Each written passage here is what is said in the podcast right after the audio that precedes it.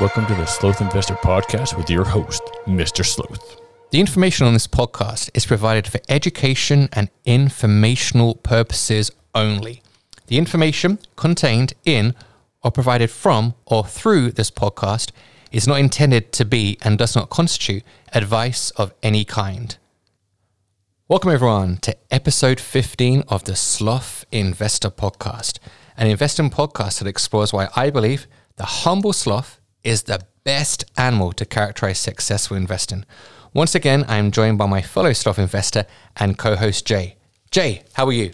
I'm doing absolutely fantastic. Thanks for asking. And and for those interested who might follow ice hockey, my Edmonton Oilers are doing quite well. And the weather here in Hong Kong is beautiful. It's sunny and warm during the days, cool in the evenings. But most importantly, I'm actually really excited about today's topic. That's great. It's great. Cooler weather, great to play sport, great to walk around Hong Kong. And yeah, like Jay, I'm really excited about today's episode. Okay. So, listeners, as I've mentioned on many occasions during this podcast series, The Sloth Investor is a compound creation of everything that I've read, listened to, discussed, and thought about investing. Okay. Now, undoubtedly, there are several key influences. These individuals belong in what I call the Sloth Investor Hall of Fame. Regular listeners of the podcast will know that the first inductee into the Hall of Fame was Jack Bogle, founder of the Vanguard Group and creator of the first index fund. That, of course, was episode 10. In this episode, we turn our attention to someone that I consider to be the world's most famous investor, an individual that is simply synonymous with the realm of investing, who quite simply, in my opinion, transcends it. Now, when I think about martial arts, I immediately think of Bruce Lee. When I think about Western movies, I think about John Wayne and Clint Eastwood. They're Now, today, actually, t- in today's, I'm just thinking this analogy Dwayne The Rock Johnson, it might be as another, as another good one. yeah. I, I think about him with action, action, uh, action m- movies nowadays Yeah. too. And, and, you know, there are certain individuals that you just automatically, you know, you see them as synonymous with their particular field, their particular arena of life, their particular oc- occupation, let's say, you know? And, and for me, when I think of investing, it's the following person's name that immediately comes to the forefront of my mind. Okay. And this person is, of course, Warren Buffett. You know, Jay, it's episode 15, and it's about time that we devoted an entire episode to Warren Buffett. Couldn't agree more. Yep, our second entrant into the Sloth Investor Hall of Fame. This must surely be a name that you have read and heard again and again and again. Is that right? Yeah, absolutely. And, and I think his nickname is the Oracle of Omaha, and um, perhaps we'll delve into that a bit later. But Yeah. yeah, absolutely. This is um, somebody, and we're going to delve into why, but someone who really resonates with me as an investor, as a, an investor who doesn't know a whole lot about investing, but it, I love what he has to say about how I can simplify things in my life to be a good, sound investor. Mm. It's great. It's great. So, so I want to try to achieve two things with this episode of the podcast. Without a doubt, I want to expand on Buffett's influence on the formation of my five bedrock principles. However, something that is undeniable about Buffett is the extent to which we can learn so much from him about life itself. So, focusing upon these two aims provides us with the roadmap for episode 15 of the Sloth Investor podcast. So, again, to be clear, these two aims are one, expanding on Buffett's influence on my five bedrock principles, and two, exploring what he can teach us about how to live effectively as people. Okay, so Jay and I will try our best to steer our discussion towards achieving these two aims. This certainly isn't going to be an A to Z of Warren Buffett, but we'll try our best to capture the essential elements of this profoundly influential man's life. Incidentally, speaking of A2C, I recently ven- visited the A2C store. You know, that, that's right, Amazon.com. And I did a simple search for Warren Buffett books. After hitting return, the return key on my laptop, do you know how many search results lay in front of me, Jay? What do you I'm, reckon? I'm going to say 60.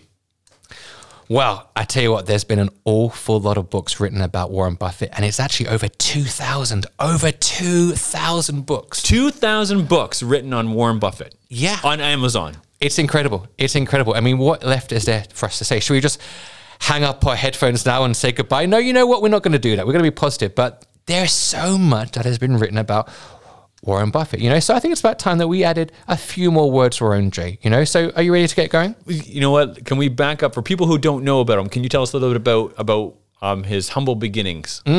Absolutely, absolutely. So, you know, Warren Buffett is, of course, the CEO of Berkshire Hathaway, an American multinational conglomerate holding headquartered in Omaha, Nebraska, in the US.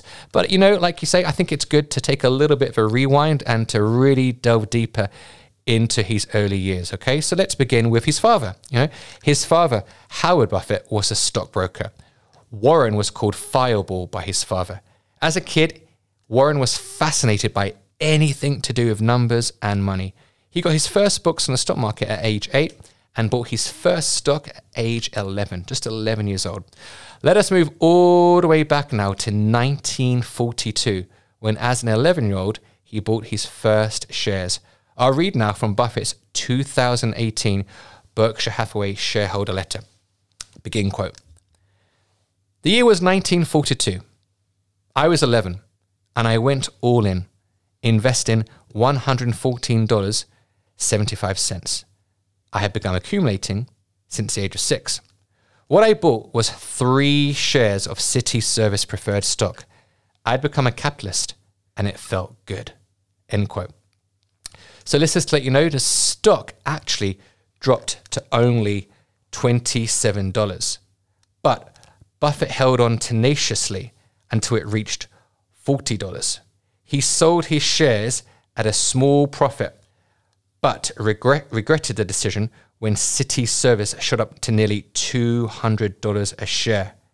He later cited this experience as an early lesson in patience in investing. Okay, put up your hand if you are have been susceptible to finding a, a small, tiny little profit and selling, thinking you've done very, very well, only to realize that the stock has continued to grow um, over the next couple months and the next couple years.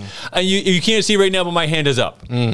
Absolutely, absolutely. And I'm trying to teach this thing, the same principle to my own son right now. That uh, when you when you buy a stock, we're holding it not for a couple months or to try and get a tiny little profit, and to sell as soon as we get a tiny little profit. We're we're holding for the long game here. Absolutely, absolutely. And you know, we look at the maths here. So he spent $114.75. He bought three shares. So a little bit of maths. That's roughly around about 38 to $39 a share, roughly. And he sold at $40. So he's probably quite happy with himself. You know, made, made a small profit. But to think those shares shot up to nearly $200 a share. And I think, Jay, like you just mentioned, we've all been guilty of it. We think, ah, you know, maybe a stock hasn't moved for a while. We made a small profit on it. You know, we can, uh, let's sell. But yeah, my goodness, if we'd just been a little bit more patient, just invested a little bit more time, we would have done a lot better on that holding. So, um, yeah, even the Oracle of Omaha himself, Warren Buffett, from that early age, he recognized the importance of patience. Unbelievable. Did he? Didn't he go? There's something I know he has a connection with Harvard School being a, a critical point in his life. Yeah. Can you tell me a little bit more about that? Yeah, let's uh, let's move on to that, Jay. So so let's move on l- things a little further forward to the midway point of the 20th century. Okay, so Buffett applied to Harvard Business School, and in the summer of 1950, he was interviewed for a placement there. However, after just 10 minutes, though, the interview was over, and so were Buffett's prospects of going to Harvard.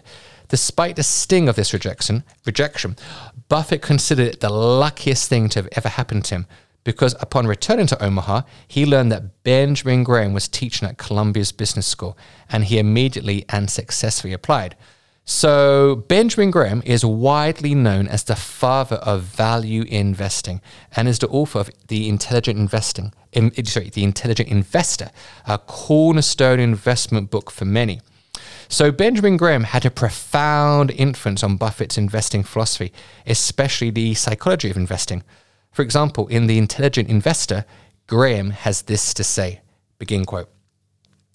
The investor who permits himself to be stampeded or unduly worried by unjustified market declines in his holdings is perversely transforming his basic advantage into a basic disadvantage. That man would be better off if his stocks had no market quotation at all, for he would then be spared the mental anguish caused him by another person's mistake of judgment. End quote. So, uh, hopefully, listeners can begin to see here how this form of thinking began to exert an influence on the young Warren Buffett. Okay, for a, a simplistic mind like my own, what what does that mean? What is he saying there? What is what's the essence of that quote? Yeah, so so essentially what he's saying here is that it's so critically important to be able to think for oneself, to not be worried, unduly worried by market declines uh, are genuinely caused by other people's mistakes of judgment. Think about Mr. Market we've touched upon before. And let me just read part of that quote again. The investor who permits himself to be stampeded or unduly worried by unjustified market declines in his holdings is perversely transforming his basic advantage into a basic disadvantage. So fundamentally, it's it's that whole idea of taking a look in the mirror. What do you see? Are you becoming unduly worried, anxious about the behavior of the market, behavior of Mr. Market, another term um, generated by uh, Benjamin Graham, and just really considering what are you doing? Are you are you acting in a foolhardy way, or are you acting in in a more rational manner? And, and Jay, go ahead, Jay. Well, Yeah. thi- to Yeah. Mm. me, this this this connects really really well to your idea of of remaining headstrong. yeah, And that, absolutely. that to me, that's so important, fundamentally important. Can you talk a bit more about that? Yeah. So, oh my gosh, you just think about the stock market. There are so many scenarios which could compel us to act in a foolhardy way. You know, we've touched upon Grace Groner before, I believe, in, in, in episode four, and we think about her life. Now, for those who haven't listened to episode four, she was a humble woman. Um, she worked as a secretary for her entire life, and yet she remained invested in the stock market for 70 plus years. And you think about the geopolitical events that occurred during her lifetime. We think about World War II, the Korean War, the Cuban Missile Crisis, JFK's assassination, uh, the Vietnam War, the oil crisis of the 70s, and so on and so on. Black Monday in the, late 80s, I think it was 1987. And throughout it all, throughout all of those events, she remained headstrong. And again, going back to this quote from Benjamin Graham here, I see a, tremendous connection here between what he's saying about being unduly worried by unjustified market declines and that need to be headstrong, that need to kind of, you know, run counter to, to the crowd, be a rational thinker, think about what's taking place. Is Mr. Market behaving in a rational manner or is he behaving irrationally? Okay, so um, and I, I think that was a, a key influence on Buffett. What what Graham had to say here about Mr. Market. Okay, I know we touched upon the, uh, the whole concept of Mr. Market before. What Graham had to say about Mr. Market played a key role in Buffett's thinking too. Okay, and and to build on these thoughts about being headstrong, I like to quote Buffett himself, and particularly what he states about the importance of temperament and his rational method of thinking. Okay, so this is what he said when co-presenting with Bill Gates to an audience of students at the University of Washington in Seattle. Begin quote. How I got here is pretty simple in my case. It is not IQ. I'm sure you'll be glad to hear the big thing is rationality. So why do smart people do things that interfere, that interfere with getting the output they're entitled to? It gets into the habits and character and temperament and behaving in a rational manner, not getting in your own way. As I've said, everybody here has the ability absolutely to do anything I do and much beyond. Some of you will, and some of you won't. For those who, who won't, it will be because you get in your own way, not because the world doesn't allow you. Okay, and this quote was originally cited in The Warren Buffett Way, a book written by Roger by Robert G. Hagstrom. Um, Roger Lowenstein, the author of the book Buffett, The Making of an American Capitalist, states that Buffett's genius is largely a genius of character, of patience, discipline, and rationality. Finally, this is what Bill Gates has to say on Buffett's temperament. Begin quote. Warren is great with numbers, and I love math too. But being good with numbers doesn't necessarily correlate with being a good investor. Warren doesn't outperform other investors because he computes odds better. That's not it at all. End quote. And listeners, this quote was taken from the magazine section of the Harvard Business Review, the January to February 1996 edition. You, the reason, the whole reason, the premise behind the sloth investor, the sloth investor, depending where you come from, the it, Buffett played a, a, a big part in that for you, right? Mm. How you got this title. Can you speak more to, a bit more about that? You're right, Jay. You're right. So, for those unaware, a key reason for the formation of the sloth investor was what Buffett stated in his 1990 letter to shareholders. Okay, so in the letter, he states, lethargy bordering on sloth remains the cornerstone of our investment style. And even my pronunciation of the sloth varies. Sometimes I'm sloth, sometimes I'm a sloth guy, sometimes I'm a sloth guy, depending on my mood. So it varies. It's me, my influence on you, I right? know, I think it is. Absolutely. Um, so, you know, what, listeners, Warren Buffett's shareholder letters are a great read, by the way. I mentioned Bill Gates a little earlier, and incidentally, in the same source that I mentioned before, he has this to say on Buffett's annual letters to shareholders. Warren's letters to shareholders in the Berkshire Hathaway annual reports are among the best of business literature. High praise indeed there from Bill Gates. Now, it's interesting to note that many of the sloth investors' key influences reference Buffett's work. Now, you and I are both big fans of Andrew Hallam, another Canadian, and the author of Millionaire Teacher. Somebody we've mentioned before in our podcast. What does Andrew Hallam have to say? Somebody who we really believe and subscribe to um, his methodology. What does he have to say about Warren Buffett?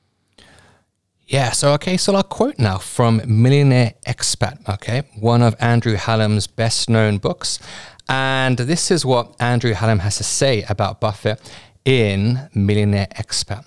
Okay, beginning quote. Buffett wrote a parable of the money management industry in Berkshire Hathaway's 2006 annual report. It stars a family called the Gotrocks. The family owns every stock in the United States. Nobody else owns a single share. Consequently, the family shares all of the revenue generated by those businesses. But instead of harmoniously splitting that money forever, they live up to their name, got rocks in head, by hiring helpers to redistribute those earnings to the family, with the helpers charging the family fees to do so. Those helpers, of course, are brokers, mutual fund salespeople, and financial services companies. Their fees detract from the wealth that Gotrocks are entitled to. And that's why Warren Buffett instructed his estate's trustees to put his heirs' proceeds into index funds when the great man dies. End quote. Okay, so we've mentioned how Buffett's influence led to the creation of Headstrong, my fifth bedrock principle.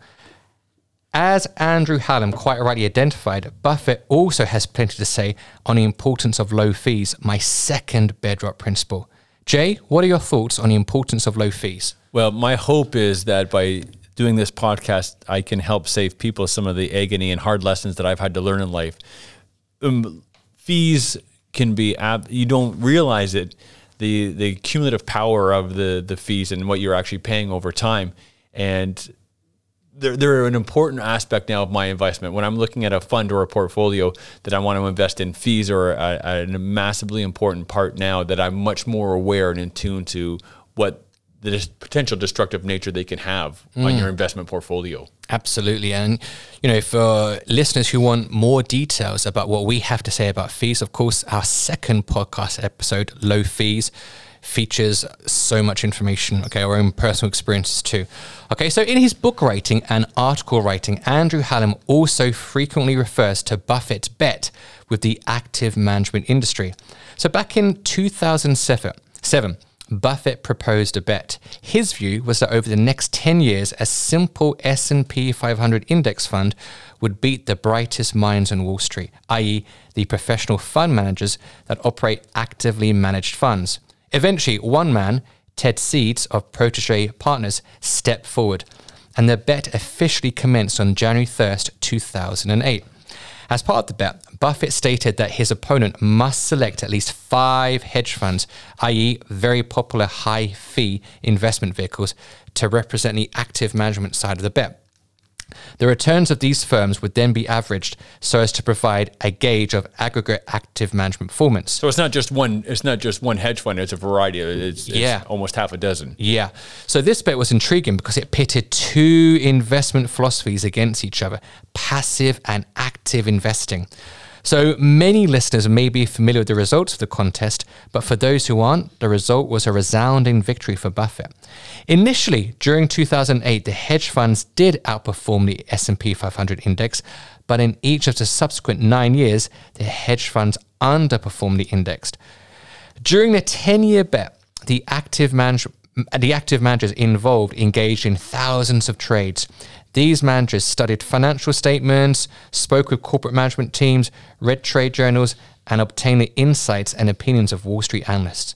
Meanwhile, an investor in an S&P 500 index fund simply did nothing. Absolutely nothing and still outperformed. Many retail investors get a kick out of frequently buying and selling stocks, and to them, this activity provides a form of entertainment. However, by and large, the vast majority of investors will see better returns over time by paying little or no attention to their portfolios. I can't help but be, rem- but be reminded here of the first bedrock principle of the sloth investor, and that is, of course, simplicity. Jay, what are your thoughts on Buffett's bet? You know what? Uh, the that bet that uh, Buffett had, it you've got a very simple strategy, which is just, and he he advocates all the time. Put your investment money into uh, an S and P index fund, uh, and a low fee S and P 500 index fund. He advocates for that all the time.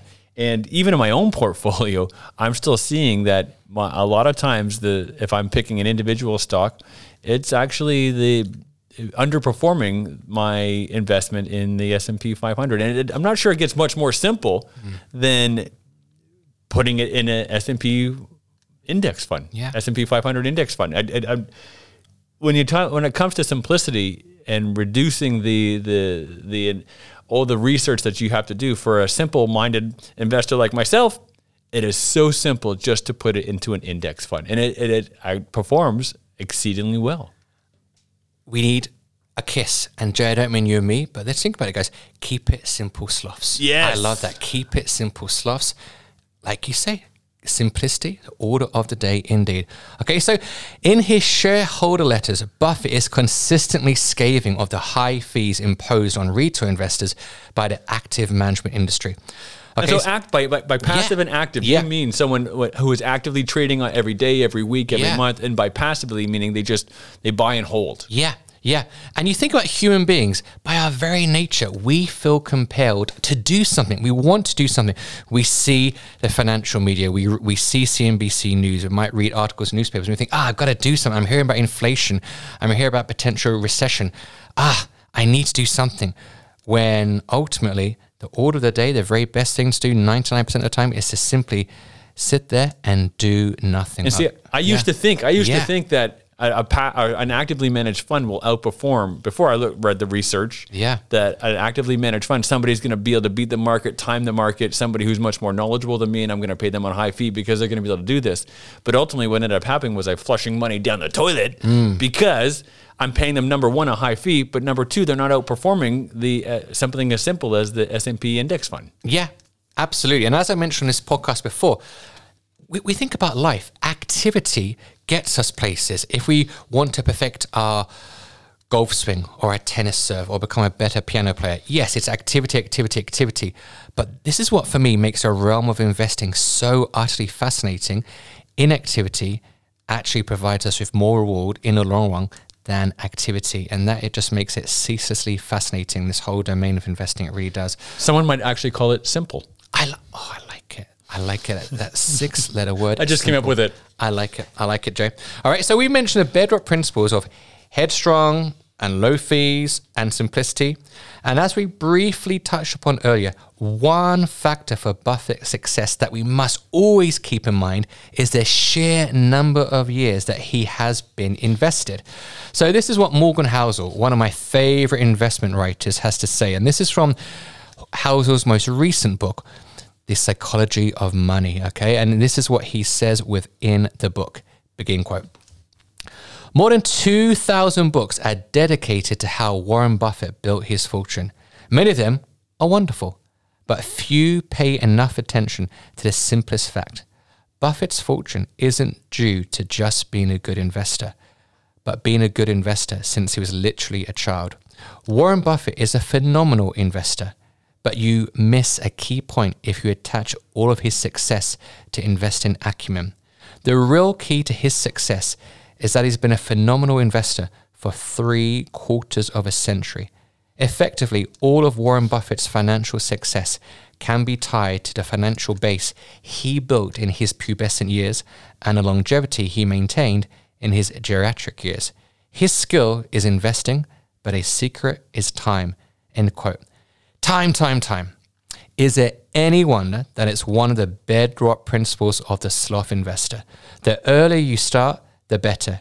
Jay, what are your thoughts on time and particularly getting started early? You know what? It, uh, Warren Buffett, there's a quote from Warren Buffett, something that's along the lines of if you aren't willing to own a stock for 10 years, Yeah. then don't think about owning it for 10 minutes. Absolutely. and that and that's what you have to have and uh, the, some of the, the greatest minds who I read um, when it, whether it be Warren Buffett or Motley Fool or Andrew Hallam all tell us we need to take a long-term view. Don't look at the day-to-day noise that makes the stock needle move up and down. Minimum should be uh, you're considering 10 years. Yeah, absolutely. And we think about going back to our everyday life as well. We think about someone who's looking to lose weight or someone who's looking to become a better runner. Okay. I remember last time I was getting to running for the first time in a while. And, you know, first few weeks, I wasn't seeing much of a difference. And then gradually over month and month, after maybe the second or third month, I could see that my time was improving. It was much easier to do multiple laps of the track. And um, yeah, I mean, it just applies to life. We need to commit time to see the fruits of our labor being borne out. It really is so important. good analogy Yeah, thank you very much. Thank you. So, um, so as I mentioned at the beginning of this episode, Buffett can also teach us so much about what it means to live effectively as a person. This is what makes Buffett such a fascinating person to study. For example, I've always been struck by his humility. For instance, he's previously stated that it's better to hang out with people that are smarter than you. Then, eventually, you'll likely drift in their direction.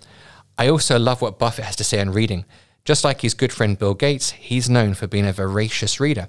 In fact, I'll quote from him now. Begin quote. Read 500 pages every day. That's how knowledge works. It builds up like compound interest. All of you can do it, but I guarantee not many of you will do it. End quote. I also love something that I observed as part of the research for this episode. In fact, it was just yesterday. It's a video clip of Buffett talking to a class of high school students. He's outlined to students a hypothetical situation in which they're only allowed one car for the duration of their life. No other, simply just one car for the entirety of their life. What follows is a discussion about automobile reliability, the best brand to use, the best model, and so on. But then Buffett actually goes on to state that he's using a car as a metaphor for our bodies, i.e., we all only have one body and that we should treat it with dignity and respect to ensure its longevity. I thought it was a pretty powerful discussion. I liked it, and the students were certainly hooked. Jay, do you have any thoughts about what I've just mentioned, whether it's Buffett's humility, the habit of reading, or, or looking after one's own body? Well, uh, you know, you mentioned um, his, his talk to students, and and I think of it uh, myself as a father.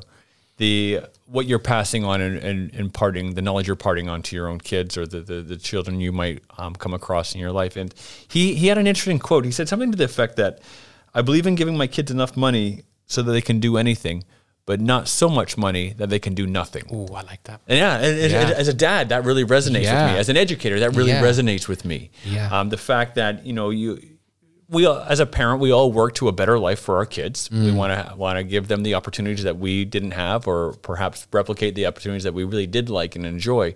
But at the same part, you the same point. Sorry, at the same time, we don't want to make sure that we don't get them too comfortable where they don't have to um, recognize sort of the the importance of structure and grit. Yeah. You want them to achieve that happy medium, right? Yeah, so really great point. Thank you, Jay. Absolutely. So, um, you know, as I mentioned earlier, I want to, to achieve two goals with this episode, okay? So, firstly, to expand on Buffett's influence on the formation of my five bedrock principles. And secondly, to provide some insights concerning what he can teach us about how to live effectively as people. There has simply been so much written about Warren Buffett. This could have been a four-hour podcast, but nobody wants that. Now, if you had to give recommendations for um, for people who want to find out more about Warren Buffett, what would what would be sort of? Do you have any um, top recommendations you'd give for people or for our listeners? Mm, that's a great question, Jay. Um, you know, I'll provide a few now, uh, particularly those that served as useful research for this podcast episode. So, the first is entitled "The Snowball: Warren Buffett and a Business of Life" by Alice Schroeder. And I actually think that's the only authorized biography of Warren Buffett. And correct me if I'm wrong, this is, but I think that's the case. Um, there's also a book entitled Tap Dancing to Work, a book that contains numerous articles by Fortune magazine on Buffett. The articles were collected and expanded upon by Carol J. Loomis. Um, next, there's The Warren Buffett Way by Robert G. Hagstrom. I think I referred to that book early, early on in this episode.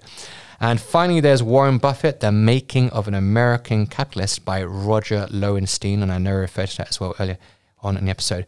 Okay, so as we're moving towards the tail end of the show, I also just want to add some detail about what Buffett has to say about diversification, which is something that we commonly also preach on the Sloth Investor podcast. This is what Buffett states. Begin quote. Diversification serves as protection against ignorance. If you want to make sure that nothing bad happens to you relative to the market, you should own everything. There is nothing wrong with that. It's a perfectly sound approach for somebody that doesn't know how to analyze businesses. Like me. and, you know, that quote was taken from Outstanding Investor Digest, volume 29, August 8th, 1996. And, you know, I love that quote, Jay, because even though you and I, we're firm advocates of investing, we talk a lot about it. We've got other colleagues and friends who invest. I know many of my close family members and friends, they just have little or no interest in investing. And for them, you know, the best option is going to be to buy a low fee index fund on a regular basis, okay? Guaranteeing them that diversification, that is going to be the best option for them, okay? So to round things off from my side, I wanted to finish with one of my favorite Warren Buffett quotes. And I know I've mentioned it before on the podcast, but here it is again. Someone is sitting in the shade today because someone planted a tree a long time ago. I mm. simply love that quote. It's not, a great one. Yeah, I mean, not only does it teach us much, it teaches us so much about the importance of time, but it also reminds us about the transference of wealth that can take place from generation to generation, that investing our money can help to facilitate. Jay, do you have anything else to add on Warren Buffett, the Oracle of Omaha? No, well, I want to touch on you. You said kiss. Ah. And ah. in education speak, that's keep it simple, stupid. We want to refer, return to making sure it's not unnecessarily complicating things in our lives mm. and mm. In, in, education. We'll keep it simple, sloth. Um, yeah. Make your life easier. Yeah. You, it doesn't have to be unnecessarily complicated. Yeah, and that's what Warren Buffett can teach us. Absolutely. Yeah.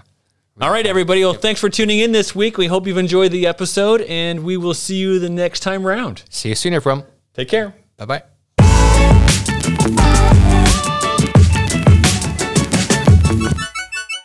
For more tips, follow the Sloth Investor on Twitter at sloth underscore investor.